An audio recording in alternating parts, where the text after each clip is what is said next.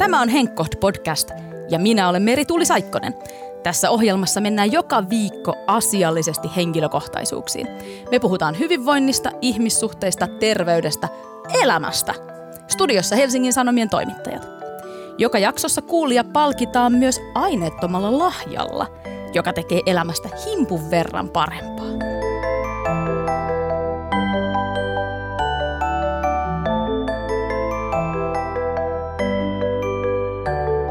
Tämän ensimmäisen jakson kunniaksi me ollaan valittu teema, johon kukaan tutkijakaan ei ole löytänyt vastausta. Ehkä siis on meidän aikamme löytää siihen vastaus. Me puhutaan siitä, miksi suomalaiset ei enää hanki lapsia, mikä meitä vaivaa. Kanssani keskustelemassa ovat kirjan verran asiaan perehtynyt lifestyle-toimittaja Heini Maksimainen. Tervetuloa. Kiitos, moi.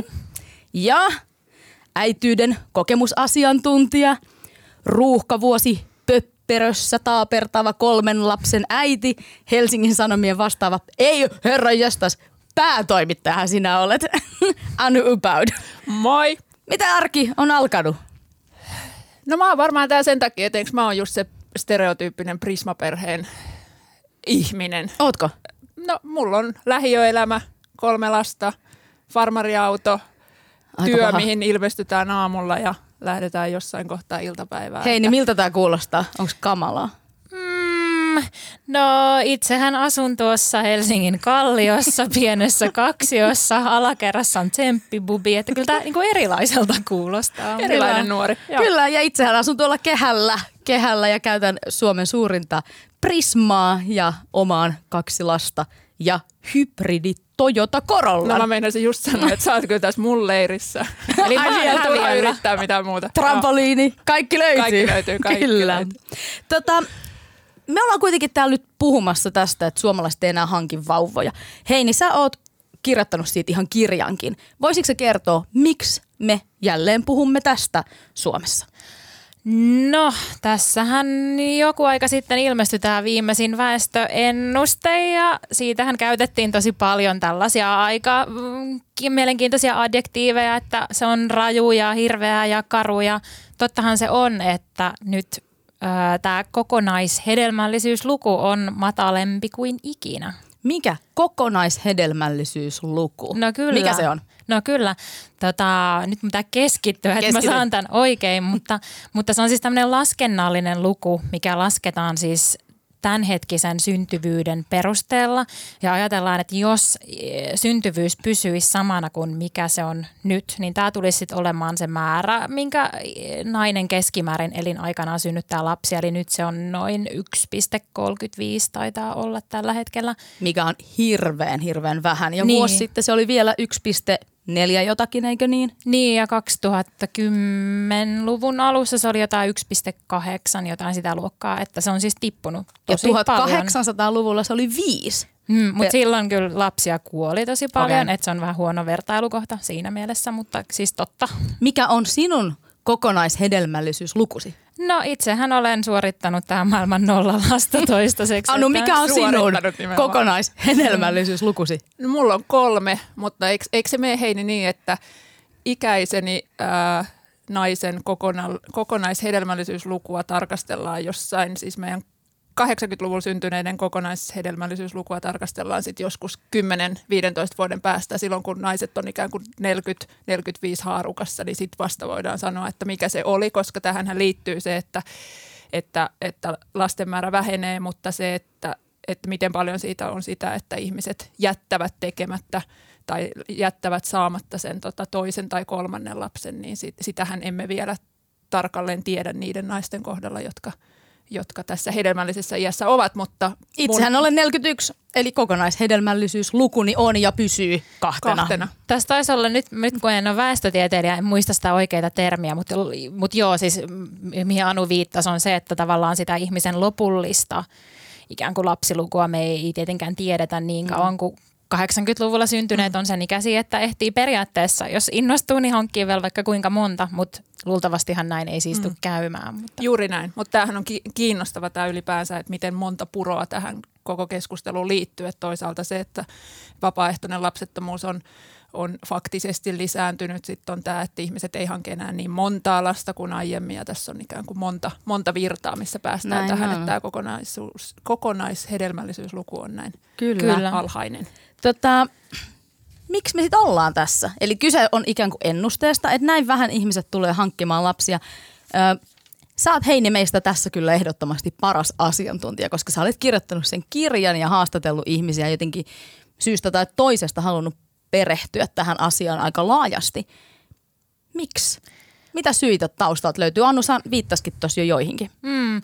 No siis kukaanhan ei tosiaan tarkkaan tiedä, mistä tämä johtuu. On ihan hirveästi esitetty erilaisia spekulaatioita. Ja se on tosi kiinnostavaa, että miksi tämä on siis tapahtunut nimenomaan 2010-luvulla. Että onko meidän ajassa nyt sitten jotain muuta. Että siis kaikenlaista on ajateltu, että vaikuttaisiko jotenkin some ja tämä digitaalinen kulttuuri siihen, että ihmisten ajankäyttö on erilaista, parisuhteet on erilaisia, deittailu on erilaista, seksielämä on erilaista, siis kaikenlaisia teorioita on, mutta sitten on ihan mahdoton näyttää mitään syy-seuraussuhteita, että Aa, ihmiset katsoo niin paljon Netflixiä, että ne ei enää käy treffeillä ja löydä kumppaneita, siis me, mehän ei voida tämmöisiä mitenkään todistaa. Mutta sitten on paljon siis tämmöistä, että miten paljon taloudellinen epävarmuus ja kielteinen puhe vanhemmuudesta vaikuttaa. Mutta joka tapauksessa selvästi ihmisten asenteet lasten hankintaa kohtaan on jollain lailla erilaisia. Että myös tämä vaikuttaa, että aikaisemminhan se oli tosi itsestään selvää, että melkein kaikki ihmiset sanoo kyselyissä, että he haluaa lapsia. Mutta nyt on kuitenkin enemmän niitä, jotka sanoo, että en halua ollenkaan. Ja sitten myös tavallaan tämmöinen puhe, että mä en tiedä haluunko mä ja ehkä joskus ja en tiedä. Ja sen tyyppinen on myös ilmeisesti yleistynyt aika paljon. Mun on pakko tähän väliin kysyä, että meitä on täällä kolme naista puhumassa tästä. Mm, onko se ok? Onko tämä onko tää jotenkin naisten asia? No on ja ei, että kyllähän se syntyvyyskeskusteluahan tietenkin pitää myös miesten käydä ja he ovat siinä osapuolia, kuten, kuten tiedämme hyvin, hyvin usein, mutta sitten toisaalta en mä tiedä mitä mieltä Heini on kirjan kirjoitettua, sähän haastattelit miehiä ja naisia siihen, oliko 40, 40 ihmistä yhteensä mm, ihan tota, mittava aineisto ja tosi kiinnostava kirja, mutta kyllähän tämä sitten tietysti niin kuin biologisista syistä ja, ja tasa-arvollisista syistä on ennen kaikkea naisten kysymys. Se ehkä, mitä mä tässä olen miettinyt, on se, että ketkä tätä keskustelua eniten käy, on tietysti niin kuin enitenhän äänestässä on korkeakoulutetut naiset, jotka nostaa esimerkiksi just tätä ilmapiiriasiaa, ää, tasa-arvoasiaa, vaikka sitten toisaalta tutkimukset näyttäisi, että nimenomaan korkeakoulutetut naiset ja korkeakoulutetut perheethän on niitä, joissa työ ja perhe yhdistyy tasa-arvoisemmin kuin muualla. Ja, ja tässä keskustelun ehkä vaimeimmat äänet ovat, ovat huono-osaisempia tai, tai matalammin koulutettuja, ne joilla et on ikään kuin eri asia miettiä esimerkiksi tulevaisuuden epävarmuutta korkeakoulutetun ää, näkökulmasta kuin sitten matalammin koulutettu tai mikä se näkymä tulevaisuuteen, miksi siellä sitten jäädään Ja siellähän se ilman lapsia. pudotus on myös on dramaattisin. dramaattisempi, että, että ikään kuin se, missä pudotus on dramaattisin, näin mä ajattelen, mä en tiedä mitä te ajattelette, mutta mä ajattelen, että juuri ne äänet puuttuu paljon tästä keskustelusta, eli hyvin paljon Tämä on ennen kaikkea naisten, naisten äh, kysymys ja ennen kaikkea keskustelu varmaan käykin sen, sen vuoksi naiset, miesten äänet erittäin tervetulleita. Enemmän pitäisi kuulla miesten ääniä, mutta kaikkein eniten pitäisi kuulla niitä, niitä naisia, jois, joiden ikään kuin, joita tämä koskettaa eniten, mm. eli matalasti koulutettuja naisia. Mihin sä uskot Heini, että se liittyy? Että Mm. nimenomaan just matalasti koulutetut naiset entistä vähemmän haluaa lapsia. Mm. Mielikuvahan on ennen ollut duunarinaisesta, jolla on katras, katras lapsia hoidettavana, mutta Mm. enää se ei ole se. Niin, no siis suoraan sanottuna en tiedä, mutta siis ainakin mitä noista tutkimuksista näkyy, että myös siis just parisuhdehistoria vaikuttaa tosi paljon ja niistä tutkimuksista me tiedetään, että ihmisillä, joilla on kaikista vähiten koulutusta, heillä on myös epävakaimmat parisuhteet ja on siis paljon ihmisiä, jotka ei ole vaikka koskaan asunut kenenkään kumppanin kanssa yhdessä, niin jollain lailla siis tämä matala koulutus yhdistyy siihen parisuhdehistoriaan, että se on ainakin yksi tekijä siellä Eikö siitä ole taustalla. jotain tutkimusta myös siitä, että kun ihminen saa jotenkin, pystyy sitoutumaan työhön, niin hän haluaa myös sitoutua muuten. Eli se, se korreloi, näin mä jostain luin, että korreloi se, että, että kun sä saat va, niin kuin ikään kuin vakiinnet, va, vakiintuneen elämän, johon kuuluu esimerkiksi vakituinen työ, niin silloin sulla on jotkut niin kuin, padot purkautuu ja sitten sä tota, voit myös vakiintua parisuhteeseen, ehkä haluta lapsia. Niin, no tätä mä en tiedä, ihan kiinnostava teoria. En tiedä, pitääkö se paikkansa. Joo, mutta siis tavallaan mä mietin kyllä, että kyllähän se myös tosi paljon menee myös niin, että jos sulla on ehkä jotain muita ongelmia, elämänhallinnan ongelmia, mielenterveysongelmia, kaikkea tämän tyyppistä siellä taustalla, ne varmaan voi jotenkin linkittyä myös tähän sosioekonomiseen asemaan, että vaikuttaako ne sitten siellä, että, että vaikka ei ole ihan ykkösprioriteetti edes etsiä mitään kumppania tai sitten on vaikeampi vaan saada ehkä partneria, jos et sä oo se niin kuin ihan kaikista alfa-uroksin tai alfa-naarain siinä jengissä. Musta siinä, Heini, siinä sun kirjassa ja ylipäänsä tässä koko, koko aihepiirissä on kauhean kiinnostavaa se, kutsutaanko sitä nyt elämäntilanne lapsettomuus. Että ikään kuin, että me puhutaan tästä ehkä paljon niin, että on tietoinen päätös, tietoinen päätös joko saada lapsia tai tietoinen päätös olla saamatta tai sitten kolmantena kategoriana tämä, niin että et halu saada lapsia ja sitten niitä ei lääketieteellisistä syistä tai muuten tuu. Mutta sitten on koko tämä elämäntilanne ja se tekee tästä myös naisten kysymyksen enemmän kuin miesten kysymyksen, koska naisten aikaikkuna perheellistyä, nyt mm. tarkoitan lasten, lasten saamista, on lyhyempi ja se on musta se kiinnostava, mihin on vaikea vaikea päästä kiinni, mutta omassa lähipiirissäkin me kaikki varmaan tiedetään ihmiset, jotka syystä tai toisesta eivät ole koskaan, vähän niin kuin sä viittasit, että on, ei ole sellaista parisuhdetta tai ei ole, ei ole ura- tai työelämä mielessä semmoista jotenkin aikaikkunaa, missä se olisi, että se, se ikään kuin lipuu ohi. Sä kirjoitat itse siinä, aloitat sen sun kirjan mun ihan kauhean koskettavasti ja ihanasti, että sinä päivänä minusta tuli lapseton. Mm.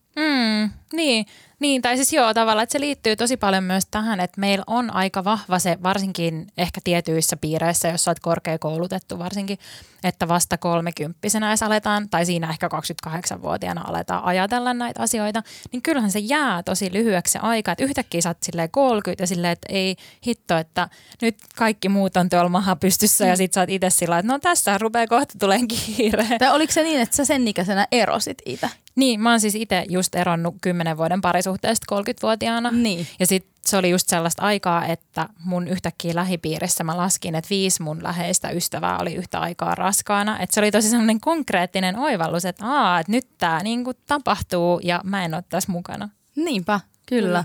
Ja Anuhan on taas tehnyt asiat ihan väärässä järjestyksessä, Aivan, aivan niin? väärässä järjestyksessä. Joo, mä oon siis saanut esikoisen. Mä olin 24-vuotias opiskelija alkaessani odottaa häntä. Mä muistan, mä olin sun kanssa samassa työpaikassa täällä. Niin, mä olin kesätoimittajana Sä olit kesätoimittajana maha pystyssä. Kyllä. Todella erikoista. todella epäilyttävää. todella epäilyttävää. ja sit mä oon sen toisenkin lapsen saanut ää, reilusti alle kolmekymppisenä ää, määräaikaisessa – työsuhteessa ja näin. Ja vastaan kolmannen mä oon sitten saanut tässä ikään kuin vakiintuneessa.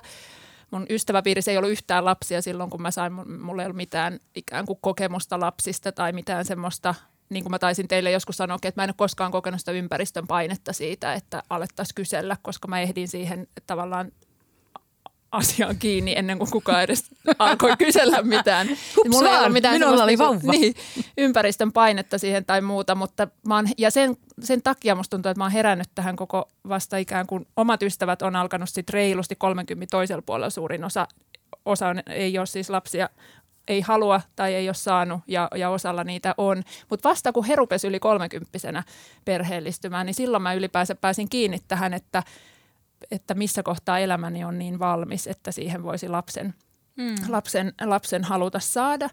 Ja se oli mulle ihan vieras maailma. Sen takia tämä on musta kauhean kiinnostavaa tämä ajatus ja mä, mä mm. mietin sitä paljon, että onko tämä, tämä on tietysti taas vain yhden niin kuin kuplan aihe, että milloin elämä on tietyllä tapaa puitteilta jotenkin niin valmis. Mutta mä en ole koskaan osannut ajatella elämää niin. Mm. Että milloin olisi joku sopiva Mähän paikka. Tehnyt... Totta kai mä oon harkinnut, että milloin mä haluan ne lapset ja toivonut niitä todella todella hartaasti ja, ja, ja halunnut ne, mutta ikään kuin tämä, että mill, missä kohtaa olisi sellainen putki, mä en vieläkään osaa sanoa, että mikä olisi sellainen kohta elämässä, missä ne jotenkin sopisi just parhaiten loksastaisi jonkin väliin. Niinpä. Mähän on tehnyt asiat just hyvin perinteisessä järjestyksessä. Mennyt naimisiin ja seurustellut pitkään ja tehnyt kaikenlaiset reissut ja bla bla bla ja elänyt kivaa elämää kahdestaan ja sitten päättänyt, että nyt olisi aika hankkia lapset ja mm. saanut ensimmäisen 33-vuotiaana ja toisen 37-vuotiaana ja mm. siinä se mm. tosi perinteinen kaava. Mutta jälkeenpäin kun ajattelen asiaa, niin Silloin mä ajattelin, että se on jotenkin hyvä aika saada lapsia. No ei se kyllä varmasti ollut yhtään sen parempi aika kuin mikään muukaan. Mutta sen mä tiedän, että nyt olisi huono aika. Nyt mä olisin kuin liian vanha. Mm. Nyt mä en enää jaksan, mm. jaksaisi valvoa. niin. Mutta ehkä mä siinäkin ajattelen sit jälkikäteen ajatellut, että se, että mä olin opiskelija, kun se esikoinen tuli ja reissailin Judalla graduseminaariin sen kanssa ja ikään kuin se kulki hyvin siinä mukana – niin mulla oli tietyllä tapaa siinä varmaan siinä elämänkuplassa niin tietynlainen katsantokanta tulevaisuuteen, jossa oli se rohkeus myös epävarmassa elämäntilanteessa saada niitä lapsia. Tämä on jälleen kerran se, että kaikki eivät ole epävarmuus jossain muualla matalammin koulutettujen ihmisten keskuudessa tai muuta on ihan erilaista silloin, että mä en ikään kuin jaa sitä neuvoa, että tehkää huolettavaan lapsia, että nehän sopivat elämäntilanteeseen, kun elämäntilanteeseen mm. pitää ymmärtää se, missä, missä ikään kuin elämänpiirissä on itse elänyt ja miksi sen vuoksi on katsonut varmaan epävarmuutta ja maailmaa vähän eri lailla kuin joku toinen. Niin kuin musta on tosi kiinnostava ja tärkeä havainto, koska useinhan sitä sanotaan, että ei kyllä järjestyy ja lapsi tuo leivä ja antakaa mennä vaan. Mm. Mutta sitten se oli musta tosi kiinnostavaa, kun mä tein niitä kirjahaastatteluja. Siellä tuli tosi paljon sitä,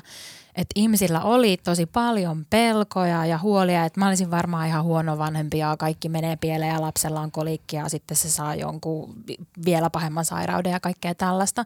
Ja mä mietin tosi paljon, että mistä nämä pelot ja ajatukset johtuu ja mä en siis tiedä, mutta mulle tuli tosi paljon myös semmoinen olo, että ihmisten ehkä omat henkilöhistoriat vaikuttaa tosi paljon siihen, että on ollut ehkä jotain muita kielteisiä kokemuksia elämässä, minkä takia on sellainen olo, että ei ole syytä uskoa siihen, että kaikki järjestyy, koska e, sä et ole saanut todistusaineistoa mm, sen puolesta. Näin, kyllä. Mutta kyllä mua kiinnostaa tässä myös se, että maalataanko me jotain sellaista kuvaa jostain ideaalivanhemmuudesta, jostain mahdottomuudesta, johon tarvitaan paljon rahaa ja ö, paljon voimavaroja ja aina tarvitaan vähintään kaksi vanhempaa ja laajat tukiverkostot. Se on jotain sellaista, josta ei muuten selviä. Tunnistatteko te tällaista? Kyllä mä ajattelen, että tässä on varmaan jotain perää. Et paljonhan puhutaan siitä intensiivisestä vanhemmuudesta ja vanhemmuuden ihanteen muutoksesta ja ja tosi paljonhan vanhempia puhutellaan ää, jotenkin siitä. Tässäkin ehkä ne ikään kuin elämänpiirit ja kuplat jakaantuu, mutta se semmoinen niin hösöttävä kupla, jossa me mietitään intensiivistä vanhemmuutta, niin koko ajan siellä on ikään kuin se kysymys käsin kosketeltavissa, että mitä teen väärin ja lapseni lähtee väärille raiteille. Mm. Mä väitän, että tässä on jotain sen tyyppistä myös, että jo sieltä ikään kuin synnytyssalista lähtee meidän ikäiset naiset valmistautuu niihin synnytyksiin, mikä on hieno asia – mutta se ikään kuin siinä on jotain sellaistakin, että se miten onnistun tässä synnytyksessä jollain tapaa määrittelee sitä, että kuinka hyvä olen äitinä mikä on ihan mahdoton yhtälö, koska sä et voi millään tapaa ennakoida sitä ei, ja siellä voi kiinni. tapahtua asioita. Synnytyskanavasi ja... ei ole sinun niin. päätettävä asia. Niin. Sitä ei voi treenata. Niin. Mä ajattelen, että tässä on jotain semmoista hyvin, silloin kun hyvinvointiyhteiskunta on ikään kuin, me olemme sen tuotoksia ja me me jotenkin ollaan menty sen 2.0 tasoon, että sitten sit me palkataan doulaa ja, ja tässä ei ole siis mitään, mitään pahaa, vaan tätä, tätä tapahtuu, mutta se kertoo jostain semmoisesta tai mietitään, että kotisynnytystä tai muuta, että mikä on se niin kuin, tavallaan äitiyteen, äitiyteen riittiin astuminen, että jotenkin tässä pitäisi onnistua maksimaalisesti ja siihen liittyy nämä kaikki, että aletaan ikään kuin hyvinvointivaltiossa tietyllä tapaa – myös irrottautua semmoisista niin asioista kuin synnytyssairaala ja miettiä, että miten mä vielä maksimoin tämän oman kokemukseni. Ja Yritetäänkö me niin kuin... optimoida niin kuin kaikkea? Yritetäänkö me optimoida siis sekä sitä, miten ihania puolisoita me ollaan, miten ihania äitejä me ollaan, miten onnellisia me ollaan joka minuutti? No musta sä käsittelit, se oli musta hirveän kiinnostavaa. Sä kirjoitit Hesariin, Hesariin tässä pari viikkoa sitten analyysinkin tämän sun kirjan ja, ja tota, sen haastattelujen pohjalta siitä, että se oli tosi mielenkiintoista, ihmiset miettii sitä totta kai, että tulisinko onnelliseksi ää, hankkiessani tai saadessani lapsen. Se on siinä paljon pohdinnassa, toki, toki se on varmasti niin kuin meillä kaikilla. Ja sitten vielä sitä, että tulisiko lapseni, onko elämäni sellainen, että lapseni olisi onnellinen. Ja onhan tämä sellaista aikaa, missä me – varmaan enemmän kuin koskaan ihmiskunnan tai Suomen historiassa pyöritään ja nyt se on juuri meidän sukupolven varmaan vielä tietyllä tapaa oikein avainkysymys. Me pyöritään sen kysymyksen ympärillä koko ajan, että minkälaisilla valinnoilla maksimoin oman onnellisuuteni.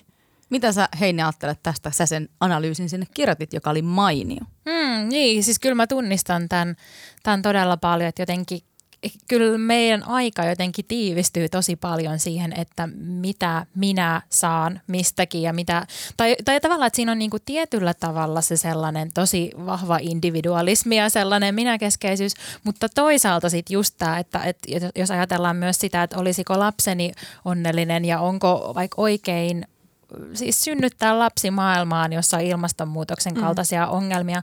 Että tavallaan siinä yhdistyy se, se ikään kuin se mi, minän ja minun tarpeiteni pohdiskelu, mutta toisaalta myös sit se sellainen tulevaisuushuoli maailmasta. Kyllä, laajempi vastuu vielä. Niin. Mutta eikö tämä pitänyt mennä niin? Eikö Suomesta pitänyt luoda yhteiskunta, jossa me ollaan kauhean onnellisia ja vuosittainhan meidät nimetään yhdeksi mm. maailman onnellisimmaksi kansaksi.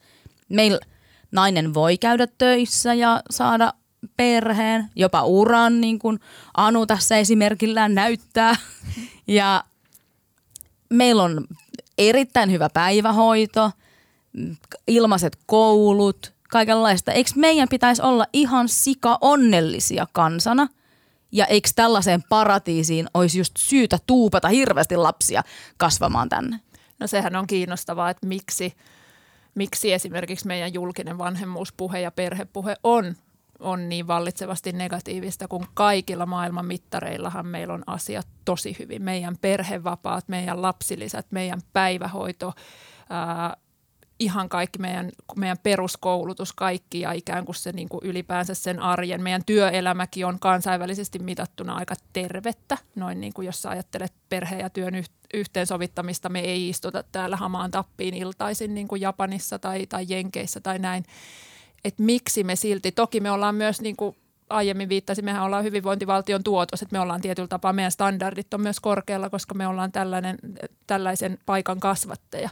Mutta onhan se kiinnostavaa, että miksi se on ja kuinka paljon siinä on sit sitä suomalaista kel onni on se onnen kätkeköön mm. tyyppisesti, että et, et varmaan ystäväpiireissä ihmiset tunnistaa sitä, että no kuinka paljon tässä nyt – jotenkin kehtaa tai haluaa sanoa sitä, että olen niin onnellinen ja lapseni on niin ihmeellinen, kun siinä vieressä istuu sun ystäviä, joilla on, koska jokaisessa ystäväpiirissä on myös niitä, jotka valitettavasti sitä lasta eivät yrityksestä huolimatta saa. Että siinä on varmaan myös jonkinlaista tällaista, mutta, mutta noin niin kuin laajemmin onhan se kiinnostavaa, että miksi me nuristaan niin paljon, vaikka meillä on kaikki asiat Mun tosi hyvin. Pakko sanoa tuosta somettamisesta, että on välillä, eikä ylianalysoin omaa somekäyttäytymistäni, mutta välillä mä ajattelen, että – mä oon lapseni kanssa Nuuksiossa sieniretkellä ja sitten mä postaan siitä kuvan Instagramiin, että täällä me ollaan. Sitten mä ajattelin, että oh my god, tässä mä nyt varmaan just luon jotain äitimyyttiä, tämä on mahdoton tavoite. Minulla on mahdollisuus mennä Nuuksioon, minulla on Toyota Corolla ja voin ajaa sillä sinne. Tämä on, aa, nyt, nyt tästä. Ja sitten mä seuraavassa hetkessä postaan ö, kuvan jostain jauhelihakastikkeesta, joka on lentänyt seinään, koska nelivuotias on räjähtänyt, niin sitten mä oon oh my god, tässä minä nyt varmaan taas sitten mm, luon kuvaa tästä vanhemmuudesta aivan kamala, kamalana asiana ja kukaan ei tämän jälkeen enää halua lapsia, että miksei voisi vaan niinku olla. Musta tuntuu, että mua, niinku yksi sukupolvi vanhemmat mutsit, kuten oma äitini, on silleen, niinku, relaa. Älä niinku koko, koko ajan kelaa ja analysoi ja niinku pohdin niin kuin jotain kiintymysvanhemmuussuhteita, vaan niin kuin pistele vaan menemään. Mm. Mm. Kyllä. Vanhem, vanhemman sukupolven tota, neuvo myös minulle oli, että lopeta saman tien, kun mä joskus kerroin, että mä päivän päätteeksi usein niin kuin, an, niin kuin pohdin sitä ja analysoin, että miten onnistuin kollegana työssä ja miten onnistuin vanhempana tänään, niin se oli vaan se neuvo, että lopeta saman tien. Plus Anu, kannattaa lopettaa siksi, että on kiva niin kuin johonkin positiivisiin mietteisiin lopettaa tuota, aina päivä. epäilit mun kollegana, että oli aina negatiivinen kela iltasi. Joo. Niin ja on se totta, että kun ajattelee sillä lailla, että, että miten eri standardeilla vaikka me ollaan luultavasti mm. kasvettu. Ja mä ainakin ajattelen, että ihan hyvä musta on tullut, vaikka mut on kasvatettu nykystandardeilla niin kuin silleen aivan väärin Kyllä. kaikella tavalla. Kyllä. Ei ole omenaa kuorittu, kuulkaa. ei, ei Itse olen joutunut opettelemaan. Jos omenoita olikaan. ei, ei ollut. Kyllä. Joo, no niin. Tota, no onko tämä sitten ylipäätään ongelma? Mitä mieltä te olette? Mitä, mitä sitten? jos me ei tehdä lapsia. Eikö se ole niinku ihan hyvä, että nainen saa itse päättää, haluaako hän lapsia vai ei? Mm, niin, Miks, mä... kenen ongelma tämä on? Niin, no tämähän on ihan hirveän vaikea kysymys, koska tottahan se on, että kun me ajatellaan jotain huoltosuhdetta, että siinä mielessä tämä pitää sitten ratkaista. Mä en ole nukkunut vuosikausia, kun mä vaan kellaan huoltosuhdetta. Nimenomaan. mutta, mutta siis, tota, mutta siis niinku käytännössä, että et, joo, että niin, että tottahan se on, että, että meitä on kohta monta kahdeksan miljardia mm. ihmistä, missä tämä maailman väkiluku nyt liikkuukaan. Niin. Että siis periaatteessahan, jos sitä ajatellaan, niin eihän me tarvita tänne lisää ihmisiä, mutta tottahan on, että ymmärrän tämän huolen, että jollakin tavalla tämä Suomen huoltosuhde pitää ratkaista. Niin, niin tarvitaanko me niin. tänne enemmän suomalaisia jotenkin kuitenkin? Mitä olit sanomassa saanut? En muista ajatus, ajatus Tämä just tällaista ruuhkavuotisen naisen elämä. Täysblackoutti.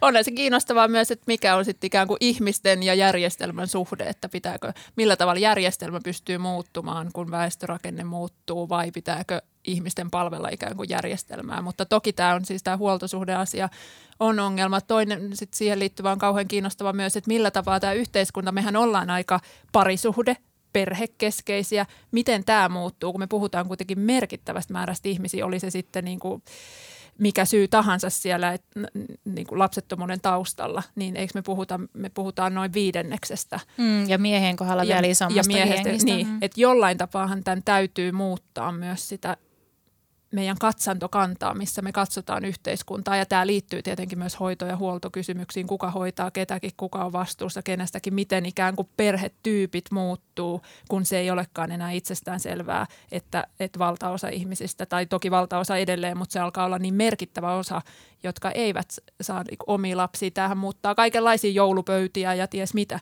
Ja sitä mukaan myös sitä ikään kuin vanhenemista ja, ja sitä, että kuka on kenenkin lähipiirissä. Onko niin, että lapsia kannattaa hankkia ikään kuin vanhuuden varalle? Että on joku, joka hoitaa. Sä oot hankkinut kolme, niin sulla on paljon. Niin, että onko matematiikka vähintään yksi, että yksi lähtee Australiaan ja yksi lähtee tonne ja sitten yksi saattaa tulla sinne hoivakotiin. Just näin. Mä en ole kyllä joku käy tota joskus katsomassa. Niin, mä en ole kyllä osannut tota ikinä. Ehkä joku saattaa miettiä totakin. Mä luulen, että sitten jossain kohtaa elämää ehkä ihmiset alkaa miettiä, mutta olisihan se myös aika monen rasti tehdä, tehdä ne lapset silleen, että tulispa joku kattelee, että voisi asua mahdollisimman pitkään omassa kodissa. Mutta toki ne huoltokysymykset on tosi relevantteja. Nyt kun mä katson Alzheimerin taudissa vanhain tai hoivakodissa olevaa mummia niin, ja, ja sitä, että ketkä siellä käy, niin, niin onhan ne niin kuin, että me ollaan lähellä, me käydään, mun äiti hoitaa – jne, jne, niin kyllähän ne siinä vaiheessa tulee sitten relevantiksi. Ja kyllä mä ymmärrän, että niin kuin 5 60 meitä niin kuin myös tökkii siitä suunnasta, nyt en puhu omista vanhemmista, niin vaan tässä yhteiskunnallisessa keskustelussa paljon siitä, että kuka sinua hoitaa mm-hmm. sitten, koska se meidän mindsetti on tässä kohtaa,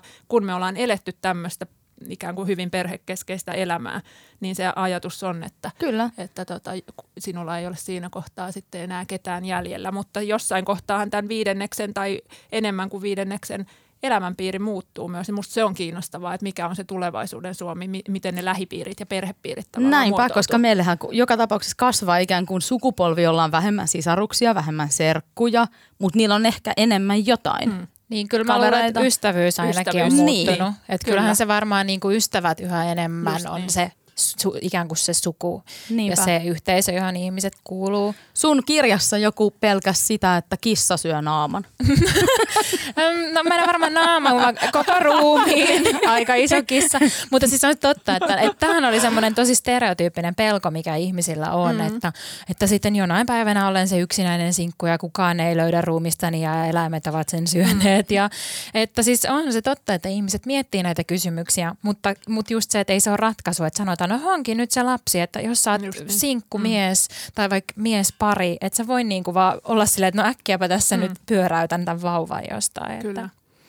Mutta voitaisiko me alkaa päättelee tätä sellaiseen ajatukseen, että tämä ei ehkä olekaan niin murskaavan kamalaa, vaan tämähän nostaa ystävyyden siis juurikin uudelle tasolle ja – niin ja herra jästä, mehän puhutaan sitten, että on, on yhteiskunnallinen ulottuvuus ja sitten on jokaisen yksilön ja mikä sun vastuu on johonkin huoltosuhteeseen versus sun oman elämän. Että totta kai se on jokaisen, että eihän me voida ongelmoida, sehän on jokaisen henkilökohtainen päätös niin. saada lapsia tai olla heitä saamatta. Että, että tässähän on tiiviisti tämä yksilö, yksilötaso niin kuin yhteiskunnallisen Tämä oli varmaan vieressä. syy, minkä takia Antti Rinteellekin hieman ehkä naureskeltiin, Ja kun tuli hän jotain sanoi- palautetta. Tuli jotain palautetta, kun hän meitä synnytystalkoisiin kannusti muinoin. Niin, että kyllähän me kun ajatellaan, että me eletään tosi hyvää aikaa, että meillä on si- siis mahdollisuus kelailla, että olenko onnellinen ja olisiko lapseni onnellinen, että on ollut maailman historia kokonaan pelkästään sitä, että no sit elämässä vaan tapahtuu Mm. mm. sulle sitä, mitä tapahtuu ja sä voit tosi vähän vaikuttaa kuitenkaan. Kyllä. Niin, su- suuntaan ja toiseenhan se on hyvin tietoinen valinta. Ja onneksi on. Että loppuun, loppuun astihan ei voi koskaan miettiä sitä, kukaan ei voi. Ehkä se puuttuu tästä koko keskustelusta myös tietyllä tapaa, kun niitä lastensaantia punnitaan, niin sittenhän se meidän perhepuhe on todella niin kuin negatiivista, just että mitä kaikki. Se on vähän niin kuin koiran hankinta. Koiran hankintaakin, kun rupeat pohtimaan, niin lasten hankintaan liittyy se sama, että kaikilta on niin kuin sitä, että sit sä joudut menemään näin monta kertaa lenkille ja heräämään ja sitä ja tätä ja tota versus se, että mitä sä itse asiassa saat. Mm. Niiden Mm. positiivisten asioidenhan takia ihmiset niitä saa. Ja sitten toisaalta taas juuri niiden positiivisten asioiden takia, joita liittyy lapsettomaan elämään, niin valitaan se tie. Mm. Mm. Niinpä. Koiran hankinta, parisuhteen hankinta, mitä näin, näin on. Niin ajatelkaa, jos parisuhdettakin punnittaisi mitä saat. kuin koiraa. Että mitä Täytyy niinku monta mennä kertaa- ulos, jutella, Aivan kauheata. ja aikaa menee. Niin. Joo. Ymmärrän. Joo. Niin. Ei kannata. ei, eikä ei kannata siihen. No niin. Siirrytään äh, meidän loppulahjaan. Tässä podissa on luvattu aina kuulijalle äh, loppulahja. Ja tällä kertaa, äh, tällä kertaa emme toteuta sitä, mitä Heinin mies ehdotti, eli soittaisimme kuulijoille haikaran ääniä, koska en vielä tiedä, pitääkö soittaa harmaa haikaraa vai kattohaikaraa, mutta on luvassa sesonkivinkki. Tiedättekö, mikä on nopein tapa laskea turvotuksen tunnetta? Se on avata housun nappi, mutta se ei ollut se vinkki, vaan olin, olin, jo, olin jo aikeissa. mutta tiedättekö, mikä on nopein tapa laskea stressiä? Ainakin äärimmäisen nopea ja, ja ilmainenkin vielä. Se on mennä metsään. Eli ottakaa nyt tavoitteeksi ensi viikon aikana, menkää metsään, olkaa siellä vähintään 10 minuuttia. Se parantaa terveyttänne, laskee hengitystiheyttänne, stressikokemusta, kaikkea. Siellä parannutte ja teistä tulee hyviä. Ja kannattaa mennä nyt senkin takia, että siellä on niitä suppilovahveroita ja rouskuja. Ei rauskuja, niin kuin Hesari joskus kirjoitti. rouskuja myös. Tämä oli loppulahja. Öö, kiitokset. Kiitos Anu. Kiitos, kiitos. Kiitos Heini. Kiitos. Tämä oli Henkkoht. Kiitos, että kuuntelit. Löydät meidät Instagramista nimeltä HS Henkkoht. Voit siellä ihan tosi, tosi, tosi, tosi mieluusti lähettää meille palautetta ja juttuaiheita. Me luetaan ne ihan kaikki. Äänen meille teki tänään Janne Elk. Uusi jakso aina maanantaisin. Siihen asti Ota elämä henkilökohtaisesti.